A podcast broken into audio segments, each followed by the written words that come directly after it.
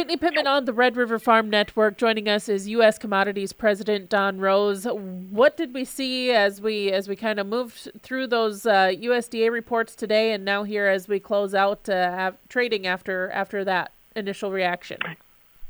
Yeah, you know, historically, this uh, January report is a dangerous report. It can be both bullish and bearish, but the moves are uh, substantial because there's a lot of moving uh, parts in it. And no doubt the government threw a haymaker on us to the negative side. Um, you know, starts with taking the uh, corn yield up, the soybean yield up, surprised uh, the trade took the uh, harvested acres down a bit uh, on both corn and soybeans, but you know the bottom line is ending stocks on uh, corn grew, soybeans grew, world ending stocks on corn grew, uh, beans grew. So uh, if there's anything uh, positive, it was the fact that the winter wheat acres were uh, down more than the trade thought. So a little bit of a positiveness there, along with the uh, ending stocks being down a bit. But I think when you look at it, uh, Whitney, it's a market that it went in very oversold, compressed, if you will.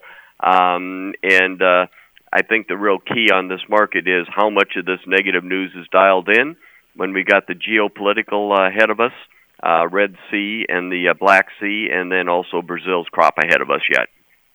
And on the livestock side of things, did that really uh, move here a whole lot today?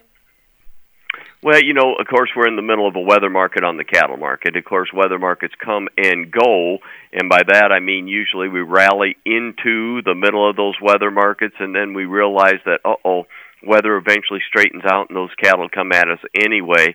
Um, and I think the real question for the cattle market, it did that.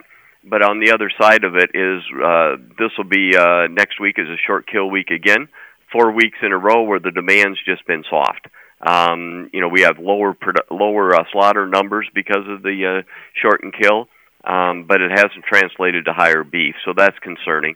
Um, you know, we'll see. I'd say it needs to get going here pretty quick. Bigger numbers than a year ago. Stay with us until we get uh, into the middle of the fourth quarter. All right. Well, thank you for taking the time to talk with us here today. Thank you, Whitney, and have a great weekend. You too. Don Rose joining us on the Red River Farm Network.